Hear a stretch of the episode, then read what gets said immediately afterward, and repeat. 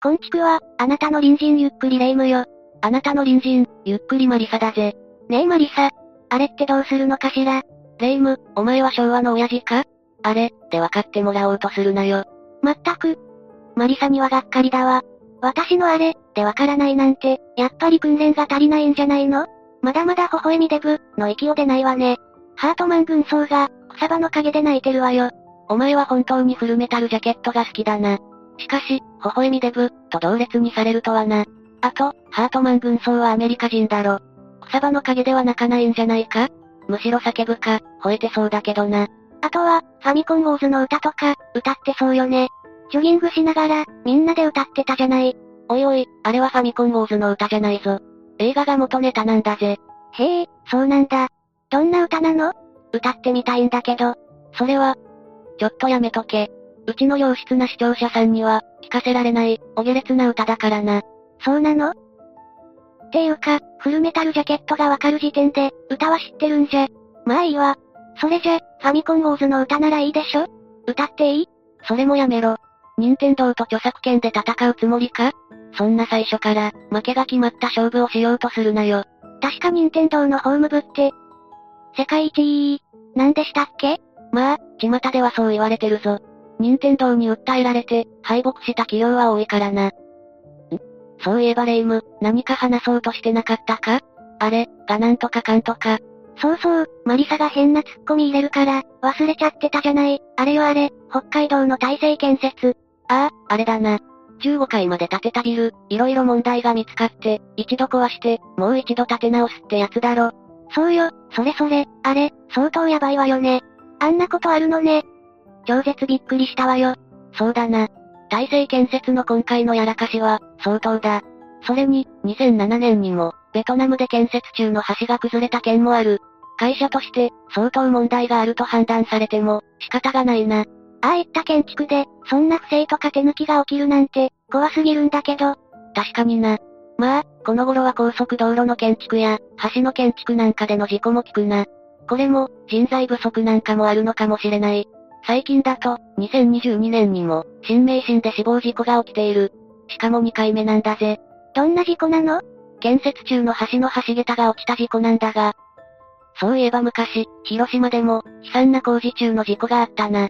それじゃ、今日はその事故について解説しよう。解説するのは、広島新交通システム橋桁落下事故だぜ。いつ頃の話なの？この事故は1991年3月14日、当時建設中であった、広島高速交通広島新交通1号線の、工事現場で橋桁が落下し、一般人と作業員の14人が死亡し、9人が重軽傷を負った事故だ。そんなに多くの人が亡くなったの、大事故じゃない。ああ。そしてこの事故は、工事計画のミスによって引き起こされた、事故でもあるんだ。計画のミスって、ってことは、人災？そのあたりについても、詳しく見ていこう。それじゃあ、みんなも、それではゆっくりしていってね。1991年、広島県広島市では、広島新交通システムの建設工事が行われていた。新交通システム？新交通システムとは、ゴムタイや車輪によって、専用軌道を走行する公共交通機関のことだ。まあ、今は広い意味では、最近の新技術開発によって誕生した、様々な方式の、交通システムのことを指す場合もある。狭い意味では、東京の臨海地区を走ってる、ゆりかもめ、とか、大阪市の、南港ポートタウン線、神戸市のポートアイランド線、のように、ゴムタイや車輪によって、案内レールに沿って走行する方式のものだな。よく無人で動いてるやつよね。あんまりスピードは出ないけど、乗ってると結構楽しいわよね。霊夢は乗り鉄の素質がありそうだな。広島のものは、愛称アストラムライン、と呼ばれるもので、広島市内の主要道路、国道や県道の上空に設置された、線路を走るものなんだ。なるほどね。土地の問題もあるし、今更路面電車とかは作れないから、空間を有効活用しようってことね。そういうことだ。ただ、広島市内の始発駅である本通駅では、地下に潜ってるぞ。地下と上空を通るなんて、楽しそうね。現在の終点は広島広域公園にある、広域公園前、になる。ここから折り返し運転をしているぞ。ちなみにサンフレッチェ広島のホームゲームは、この広島広域公園、陸上競技場で行われる。広島でサンフレッチェのこと悪く言うと、ボコボコにされるんだっけ？いや、そこまでじゃない。だがカープはやばい。気をつけろ。恐ろしい。このアストラムラインだが、1989年に着工しており、工事は順調に進んでいた。そう、その時までは、事故は1991年3月14日、14時5分頃に起きた。広島県広島市安佐南区上安2丁目、現在の広島高速交通、広島新交通1号線の上安駅付近で、前日仮設置していた、長さ63メートル、幅 1.7 メートル、厚さ2メートル、重さ60トンの、鋼鉄製の橋桁を据え付ける作業中に、その巨大な橋桁が、10メートル下の、広島県道38号朝安古市線、現在の広島県道38号広島豊平線に、落下する事故が発生したんだ。重さ60トン。長さは63メートルって。そんな大きなものが落ちたら。ああ。霊夢の想像通り、この事故は凄まじい事故だった。落下した橋桁は、直下を走る県道下り線に赤信号で停車していた、乗用車など11台を直撃する。そして橋桁の上で作業していた時に、下に投げ出された作業員5人と、乗用車に乗車していた9人の、計14人が死亡することになる。さらに9人が重軽傷を負ったんだ。凄まじいわね。なんてことなの。後に重傷者の1名は、事故による死亡と認定されている。それじゃ結局、15人もの人が亡くなったのね。それにしても、そんな大きくて重いものが、突然落ちてきたら、下にいた人たち、車の中でも、どうしようもなかったでしょうね。ああ。その衝撃は凄まじかった。橋桁の落下の直撃を受けた乗用車の中には、橋桁の重量により、高さ50センチほどまでに、圧縮されたものもあったそうだ。怖すぎるわ。めちゃくちゃじゃない。また車の中には、事故の衝撃で出火し、火災が発生、それにより、炎に包まれたものもあったんだ。潰されて燃えるなんて。まさに地獄絵図ね。事故では、運転席だけが押しつぶされて、助手席の人は重傷を負いながらも、なんとか助かった人もいた。だが、その救出は難航する。そうよね。そんな大きなもの、すぐには動かせないでしょうし。結局、事故のおよそ2時間後に、ようやく橋桁がクレーンで取り除かれたんだ。そして、下敷きとなった乗用車に、閉じ込められていた被害者らは、ようやく救出された。だが救出されたうち9人は、亡くなってしまっていた。全員がほぼ即死だったそうだ。60トンもの橋桁の、下敷きになったんでしょ？それは、無理よね。ただ、奇跡的に8人は、橋桁の下から救出されているんだ。本当に奇跡的ね。よく助かったと思うわ。それにしても、どうしてこんな、ひどい事故になったのかしら。近くの人の話では、橋桁は半回転して車の列の上に落ちたという。現場一帯には、車の油や鮮血が飛び散り、救急車やパトカーのサイレンが交錯し、近所の人たちが青ざめた表情で取り巻いていた。凄まじい状況だったんでしょうね。ああ。秋消防署長の H さんは、事故直後に現場へ急行し、救助活動を担った一人だ。H さんが現場に着いたのは、事故発生後から約14分後だった。H さんは当時のことを、こう語っている。凄惨な事故現場だったのにもかかわらず、100人以上いた群衆が、一言も発していなかったそうだ。それだけ、衝撃的で、そしてどうしようもない状況だった、ってことかしら。さっき霊夢が地獄絵図と言っていたが、まさにその通りだったんだろう。あまりの光景に、誰もがショックを受けていたんだ。そうね。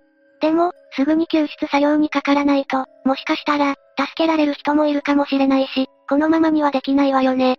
ああ。現場で H さんは、ある運転席が潰れた車をこじ開け、助手席から男性を助け出した。そして他の車へ移ったが、橋桁が活動を妨げた。手持ちの資機材では何もできなかったそうだ。それはあまりに大きく、重すぎたんだ。63メートル、60トンですものね。人の手で、どうにかできるものじゃないわ。その車の中に閉じ込められていた男性に、手を差し出すと握り返してきたそうだ。だがその力は少しずつ弱まり、耐えてしまった。そんな。それは、救出する人も辛すぎるわね。ああ、そうだな。それで、この事故はなんで起きてしまったの？そうだな。それは警察の捜査を追うのが一番だろう。まず広島県警は、業務上過失致死傷の容疑で、広島市役所と作業を請け負っていた、橋梁メーカー、桜田、を家宅捜査した。市役所も捜査対象だったのね。その結果、作業にいくつかの不備があったことが、判明したんだ。いくつかの不備？ああ。それじゃあこの事故の原因となった、不備について見てみようか。この事故現場は県道の上、片側2車線の中央分離帯であったため、仮設用地を十分に確保できなかったんだ。場所が狭かったってことね。そうだ。そのため取り付ける橋桁を、橋脚上で橋脚に対し、直角方向に移動した後、各橋脚に取り付けるために降下させる、横取り降下工法、と呼ぶ方法を採用していた。狭い場所でも、そういう方法でやることができるのね。でも、結構大変じゃないの？当然、場所が限られるため、難易度は上がるだろう。だが、この工法自体は問題はなかった。この工法では一旦、橋桁を仮受け台に置いた上で、ジャッキ操作を繰り返しながら、橋桁を降下させ、最終的には橋脚上の集座と呼ばれる台に、橋桁を固定するものだったんだ。手間はかかるけど、慎重にやれば大丈夫そうね。それで、工事は順調だったの？工事では、前日までに仮置きが完了しており、事故当日は、3つの橋脚に置かれたジャッキを、交互に降下した上で、台座に固定する設置作業をしていたんだ。しかし仮受け台の H 型鋼は、3本置かれていたが、作業箇所のうち、西側橋脚の南側にあった H 型鋼は、井桁上ではなく、同方向に一列に積む作業ミスをしていたんだ。ここでミスがあったのね。でもそのミスって、どれぐらい致命的だったの？このミスが発生していたため、作業中に1本の H 型鋼を抜いて、仮受け台の高さを調整するために、交換作業をしていた際、荷重が不均衡になってしまう。それって、かなりやばいんじゃ。この荷重の不均衡が発生したため、橋桁の南側の底面が、深さ 6.6mm、300mm の範囲で、座屈してしまった。座屈、つまり、重さに耐えられなくなり、変形してしまったんだ。巨大な橋桁だから、それだけそのミスが、大きく影響したのね。この座屈によって、橋桁の重量が南側に偏ったことから、主となる橋桁を支えていた、3台のジャッキのうち2台が、耐荷力を超えてしまった。その結果、2台のジャッキの受け台の H 型鋼がほぼ同時に座屈し、橋桁はバランスを失い、半回転しながら下に落下してしまったんだ。これって、話で聞いているとわからないけど、実際は、あっという間の出来事だったんでしょうね。また橋桁と橋脚には、吊り足場が設置されていた。そこで足場の隙間を塞ぐ作業をしていた、作業員1人も、ジャッキ操作をしていた作業員4人と、一緒に落下してしまうことになる。直前に作業員が、ジャッキが異常に重たいと発言しており、これは座屈の予兆があったと考えられる。異常を感じていたのね。もしそこで止めていたら、そうだな。だがこの現場では、誰も気がつかない体勢であり、見逃されてしまったんだ。気づけない体勢？そうなんだ。こういった作業ミスの他にも、作業員と工事計画のミスがあったんだ。元請けの桜田の工事統括責任者は、降下作業の予定を知りながら現場にいなかった。また工事現場代理人は、ジャッキの設置方法の注意をせずに立ち去り、代理人補佐も、ジャッキ下げの指示を与えただけで、下に降りてしまい、実際の現場監督は、二次下請けの職員に任せていた。それって、誰も責任者も、指導者もいなかったってこと？こんな危ない作業なのに。しかもこの二次下請けの職員は、1ヶ月前まで事務職員で、現場経験がなかった。どういうこと？なんでそんなことに？当然事務職の職員だったわけだから、建設の技術的知識は皆無だった。そのため、ただ漫然と見ていただけだったんだ。建設の知識がほとんどないため、現場監督といっても、ただ見ていることしか、できなかったそうだ。いや、ありえないでしょ。名ばかり監督どころの騒ぎじゃないわよ。事故現場を担当した、3次下請けの建設会社は、橋桁の仮設工事の契約は今回が初めてだった。実際にジャッキ操作していた4人のうち、2人は飛び職であったが、現場作業にブランクがあった上に、橋の仮設工事を行った経験がなかった。残りの2人は数ヶ月前までは、メガネの加工販売に従事していた、という初心者だった。誰も、ちゃんとできる人がいないじゃない。どうなってるのよ。そんな状況で、60トンもの重さのものを、動かす作業をしようとしてたの。怖すぎるんだけど。つまり重量物のジャッキ降下という、大変危険な作業でありながら、素人同然の作業員に任せている状態だったんだ。また素人の寄せ集めゆえに、橋桁を受けるためには、完全に強度不足の H 型鋼の積み間違いという、致命的な作業ミスをしていることに、気づく者は誰一人いなかった状況だった。数人、誰か一人でも、ちゃんとした経験者とか、責任者がいれば、事故は起きなかったかもしれないのね。現場で作業していたものの多くは、初心者であったため、作業上ミスをしていることに、気づけなかったんだ。どうして、ちゃんとした人を配置しなかったの？こんな危ない作業なのに。そうだな。この背景には、1994年に開催される、アジア競技大会の準備のために、広島市内各所で建設工事が行われていて、深刻な人手不足のため、熟練した作業員が不足していたこともあるんだ。そのため工程に間に合わせるために、頭数だけ揃えた素人作業員が、危険な作業をしていたと考えられる。それにしても、ひどすぎるんじゃない？ああ。そもそも工事の請負が、元請けや下請けなど、階層構造になっていた上に、施工管理体制にも問題があったんだ。やっぱり、組織的な問題もあったのかしら。霊夢の推測通り、解説した通り、現場経験のない職員が、臨時で監督を代行していたため、本来作成されるはずの、作業計画は存在せず、作業者に手順の説明すら行われていなかった。むちゃくちゃじゃない。そんな状況なら、いずれ事故が起きて当然よね。また施工方法の検討も不十分で、転倒防止用のワイヤーを張らずに、橋桁を単独で下ろすなど、万が一の事態に対する、落下防止策などの備えがなかった。安全の配慮不足とかじゃなくて、そもそもそういう思考がない、いえ、知識も計画もなかったのね。ああ、普通じゃない工事状態だったのが、事故を引き起こした理由ってのがわかるな。また、もう一つ事故の原因がある。この現場となった県道は、1日15,000台の通行量がある上、谷間にある地勢から迂回路が他にはなく、通行規制をすると交通渋滞が起きると、広島市が主張し、これに広島県警も同意したため、県道の通行規制をしていなかった。それで、工事現場の下を車が走ってたのね。よくよく考えたら、そんな現場の下を、車が走ってるなんて、危なすぎるわよね。工事の部品や工具が落ちただけでも、事故になるじゃない。明らかにおかしいわよ。こういった3つの原因が重なって、広島新交通システム橋桁落下事故が起きてしまったと言えるだろうな。工事の監督を経験者に任せなかったことなど、ミスや不備が多すぎるのが原因なのが、よくわかるな。そうね。工事の不備が多すぎるのはわかったけど、せめて通行止めにしていれば、こんなに犠牲者は出なかったのに、とも思っちゃうわ。ああ、安全マージンも軽視されていたと言えるかもな。それじゃあこの事故の裁判について、見てみよう。関係者に対する責任追及は、工事関係者が業務上過失致死罪で起訴され、刑事事件として立件された。広島地方裁判所は、1996年3月に、現場代理人に禁錮2年6月の実刑、橋梁工事部長に禁錮2年執行猶予3年、現場代理人補佐に、禁錮2年6月執行猶予4年の判決を下ろした。これだけの大事故なのに、そんな軽い判決なの？っていうか、現場の人間だけじゃなくて、会社全体の問題じゃないのかしら。そうだな。まず現場で実際に監督していた職員は、知識能力もなく、連絡などの見張り役に過ぎなかったと、過失責任を否定し、無罪になった。また施工業者に対しては、指名停止や営業停止などの、重い行政処分が課せられた。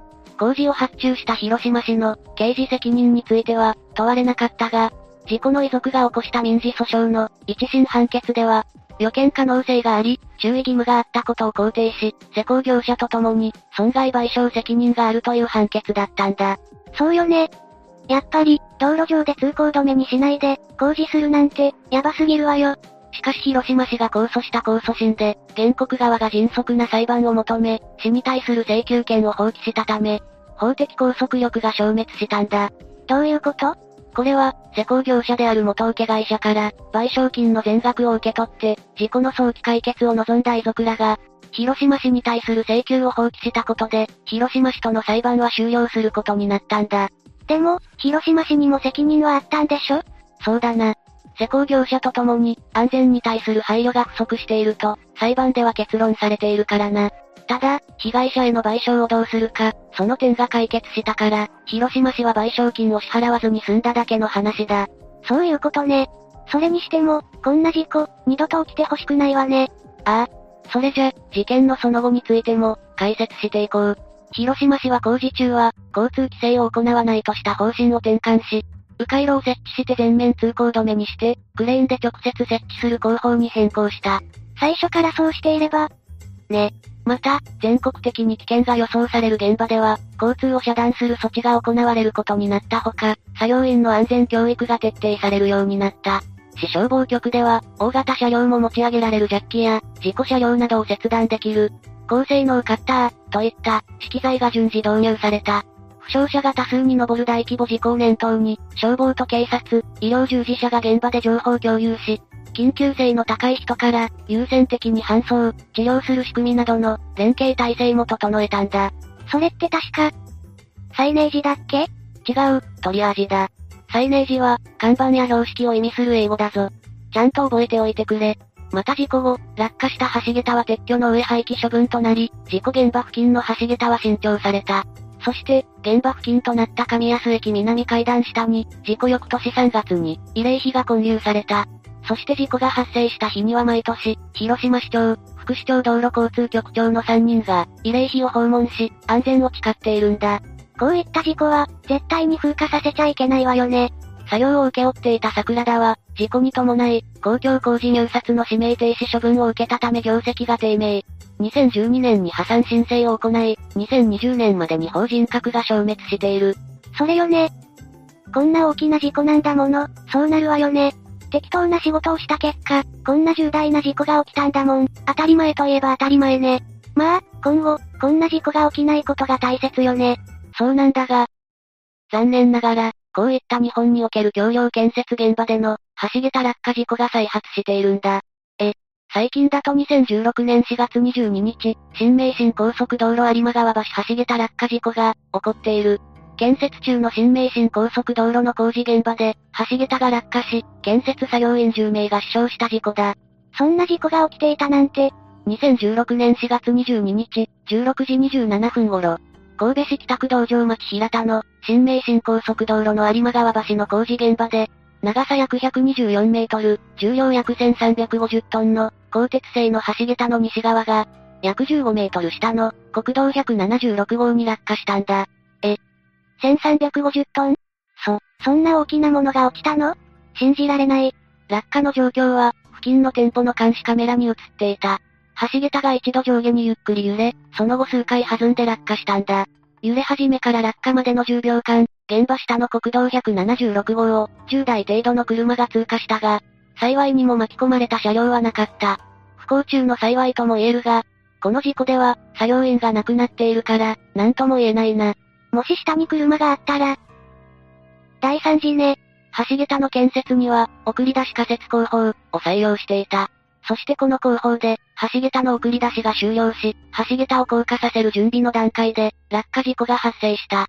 NEXCO 西日本は、施工計画の見直しを行い、事故時に採用していた、橋桁を吊り上げて下ろす、吊り下げ方式から、橋桁を下から支えながら下ろす、サンドル方式に見直されたんだ。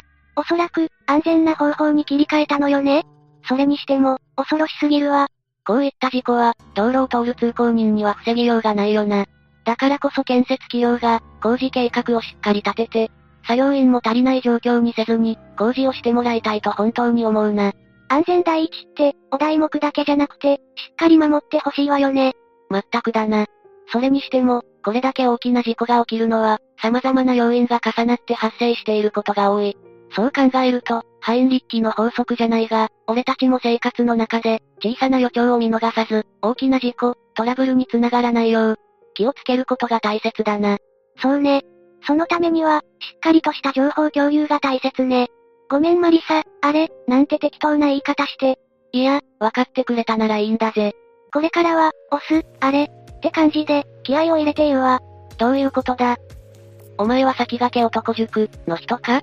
むしろ突然言われたら、びっくりするわ。気をつけるっす。